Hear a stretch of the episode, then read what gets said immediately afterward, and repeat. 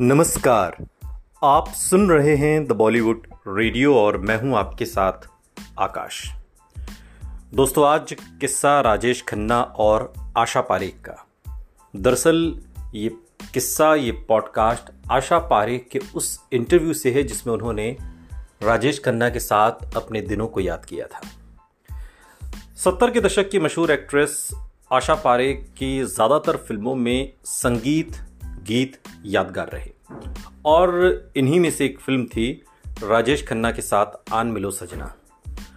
आन मिलो सजना के सभी गाने हिट थे और उसमें एक गीत है अच्छा तो हम चलते हैं, या फिर तेरे कारण तेरे कारण। ये तो आज भी, इतने सालों के बाद भी तकरीबन 50 साल से अधिक समय हो गया है, आज भी लोगों की ज़ुबान पर है। आशा पारेख आज भी याद करती हैं कि एक को छोड़कर सभी गाने कश्मीर में शूट किए गए थे। और वो राजेश खन्ना का एक तरीके से गोल्डन पीरियड था और हम सब फ़िल्म की शूटिंग कर रहे थे तो आसपास हमेशा भीड़ रहा करती थी क्योंकि लड़कियाँ राजेश खन्ना पे मरती थी। और वो उनकी एक झलक पाने के लिए सेट पर इकट्ठा हो जाती थी। उन दिनों को याद करते हुए आशा पारेख इंटरव्यू में कहती हैं। वो आगे कहती हैं कि हालाँकि राजेश खन्ना के पास अपना एक एटीट्यूड भी था, लेकिन उन्होंने इसे कभी दिखाया नहीं। वो कहती हैं कि मान लीजिए उन्हें अब कोई भी आदमी जब इस अहदे पर रहेगा सुपर स्टार्डम की उस उस बिंदु को छू लेगा तो तारीफ़ करना और तारीफ़ पाना भला किसे अच्छा नहीं लगेगा। राजेश खन्ना भी इसी तरीके से थे। वो चाहते थे कि लोग उनकी प्रशंसा करें और प्रशंसा भला किसे पसंद नहीं। विनोद खन्ना के बारे में बात करते हुए आशा पारेख कहती हैं कि जब आन मिलो सजना, विनोद खन्ना को ऑफ़र हुई और खलनायक की भूमिका निभाने का उन्हें मौका मिला तो वो थोड़ा घबराए हुए थे क्योंकि काफ़ी नए भी थे और काफ़ी हैंडसम भी थे। एक सुंदर से दिखने वाले हैंडसम लड़के को अगर खलनायक का रोल दे दिया जाए तो ज़ाहिर सी बात है, घबराहट तो होगी ही। लेकिन चूँकि फ़िल्म बाद के दिनों में सुपर डुपर हिट हो गई तो एक नई धारा विनोद खन्ना को भी मिली और राजेश खन्ना और आशा पारेख तो खैर इस फ़िल्म से और ज़्यादा चर्चा में आई ही।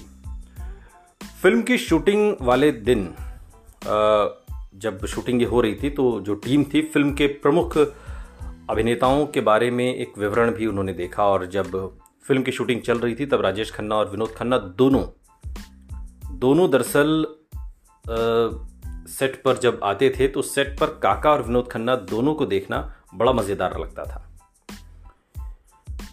आशा पारेख उन दिनों को याद करते हुए कहती हैं हालाँकि यह अंदाज़ा लगाना मुश्किल था कि उस वक्त राजेश खन्ना किसे डेट कर रहे थे। आशा पारेख ने फ़िल्म के दो लोकप्रिय गानों के बारे में भी कुछ दिलचस्प और मज़ेदार किस्से सुनाए।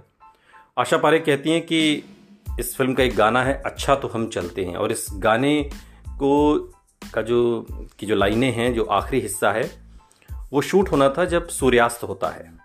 और इसलिए हम सभी जल्दी में थे और हड़बड़ी में होता ये था कि कभी काका मेरी लाइनें बोल दें और मैं काका की लाइनें। और आन मिलो सजना की शूटिंग करना वास्तव में आसान काम नहीं था। आशा बताती हैं कि गाना चूँकि धान के खेतों में शूट किया जाना था और जिसमें बहुत कांटे थे तो गाने की शूटिंग के दौरान बहुत तकलीफ़ भी थी। और वो कहती हैं कि मुझे उस स्थान तक पहुँचने के लिए पानी और खेतों से होकर गुजरना पड़ता था, जो वास्तव में बहुत कठिन था। इसके अलावा वहाँ पर केवल एक ही वॉशरूम था, इसलिए हम शूटिंग के बाद ही होटल वापस जा सकते थे। आज के कलाकारों के लिए तो बहुत आसान है पूरी वैन होती है आजकल तो वैनिटी वैन लेकिन ये कल्चर तब नहीं था। तब वॉशरूम तक की कोई व्यवस्था नहीं होती थी। सारा सारा दिन वैसे ही रहना पड़ता था। कपड़े जो ड्रेस चेंज करने के लिए भी कोई वैसी व्यवस्था नहीं होती थी। खुद ही ऐसे दो लोग किसी से साड़ी या चीज़ों से ढक के या उस तरीके से मतलब एक कोई समुचित व्यवस्था नहीं थी। आशा पर एक उन दिनों को याद करते हुए इस इंटरव्यू में बताती हैं। आशा पारेख कहती हैं कि एक स्टाइल स्टेटमेंट इस फ़िल्म ने बनाया और आन मिलो सजना ऐसी ही एक फ़िल्म थी। आशा कहती हैं कि मेरे पास हमेशा अपने लिए एक डिज़ाइनर होता था और मुझे अच्छी तरह से याद है कि अच्छा तो हम चलते हैं गाने का आखिरी बदलाव नारंगी रंग का था। मेरा हेयर स्टाइल बहुत जटिल था और इसे बनाने में मुझे कम से कम डेढ़ घंटा लगा। और आखिर में बैठे बैठे थकान भी आ जाती थी।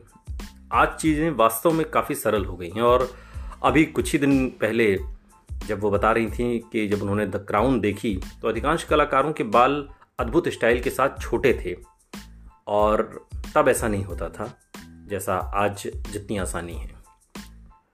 शूटिंग के दौरान आशा पारेख को चोट भी लगी थी और इस बारे में जब उनसे पूछा गया कि चोट आन मिलो सजना के सेट पर लगी थी तो कहती, चोट आन मिलो, सजना के सेट पर नहीं, बल्कि एक दूसरी फ़िल्म के सेट पर लगी थी, क्योंकि मैं एक साथ तीन फ़िल्मों की शूटिंग कर रही थी, और फ़िल्म का खलनायक इतना ज़्यादा उत्तेजित हो गया कि उसने मेरी, मुझे फेंक दिया और मैं उड़ गई, और मेरे छोटे, मेरे पैर की जो छोटी सी उंगली है, जो अंगूठे में, अंगूठे से जिस साइड में होती है, उसमें चोट लग गई।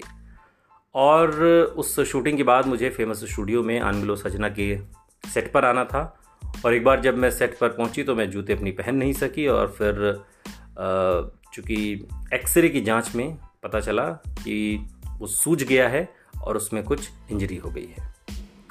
आन मिलो सजना अरोड़ा ईरानी के लिए भी एक बड़ा ब्रेक थी, जिन्हें फ़िल्म में आशा पारिक की बहन की भूमिका निभाने का मौका मिला। अरोड़ा ईरानी याद करते हुए कहती हैं कि आन मिलो सजना से पहले मैं ऐसी फ़िल्में कर रही थी जिनमें मेरे सिर्फ़ एक या दो सीन होते थे। इस फ़िल्म में भी कोई बड़ी भूमिका नहीं थी, लेकिन मैं आशा पारेख की बहन की भूमिका निभा रही थी, जो मेरे करियर में एक बड़ी छलांग थी। आशा पारेख से मेरी बहुत अच्छी बनती थी, क्योंकि हम दोनों गुजराती थे, और आन मिलो सजना के बाद मेरी अगली फ़िल्म आया सावन झुमके थी, जिसमें एक बार फिर आशा पारेख थी और बैनर भी वही था। आन मिलो सजना में छः सुपरहिट गाने थे, जिनमें ज़्यादातर किशोर कुमार, लता मंगेशकर और मोहम्मद रफ़ी ने गाए। आशा भोसले के खाते में सिर्फ़ एक ही गाना था और ये पहली बार था जब जे ओम प्रकाश ने लक्ष्मीकांत प्यारेलाल के साथ काम किया। हालाँकि वो फ़िल्म के प्रस्तुतकर्ता थे और फ़िल्म का निर्देशन नहीं किया था।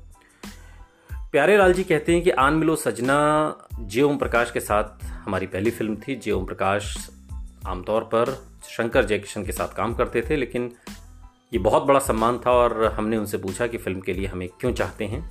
शंकर जयकिशन को क्यों नहीं? तो उनका सीधा सा जवाब था। उन्होंने कहा कि वो केवल हमें ही चाहते हैं। शंकर जयकिशन जैसा अच्छा बनने की ज़िम्मेदारी पूरी तरह हम पर थी और हम कभी सेट पर नहीं गए, लेकिन फ़िल्म की कहानी सुनी और फ़िल्म निर्माताओं को गाने की सिचुएशन सुझाई। आन मिलो सजना के लिए हमने अपना सुझाव दिया और इसलिए अच्छा तो हम चलते हैं गाना, नायक और नायिका के बीच की बातचीत का अधिक लगता है। आनंद बख्शी ने स्थिति से मेल खाने के लिए इतने अच्छे गीत लिखे और कम ही लोग जानते हैं कि राजेश खन्ना ने कई फ़िल्में बनाई और हमने उनके लिए सभी गाने तैयार किए। अभी अफसोस की बात है कि निर्देशक मुकुल दत्त अपनी बात की फ़िल्मों में आन मिलो सजना का जो जादू था, उसे दोहराने में नाकामयाब रहे। जिनमें छलिया, आज की धरा और रास्ते का पत्थर जैसी फ़िल्में हैं, लेकिन आन मिलो सजना, इसके गीत, इसका संगीत, इसकी कहानी, इसके कलाकार सब कुछ कुछ ऐसा था जिसने समा बाँध दिया था। सुनते रहिए। द बॉलीवुड रेडियो सुनता है सारा इंडिया।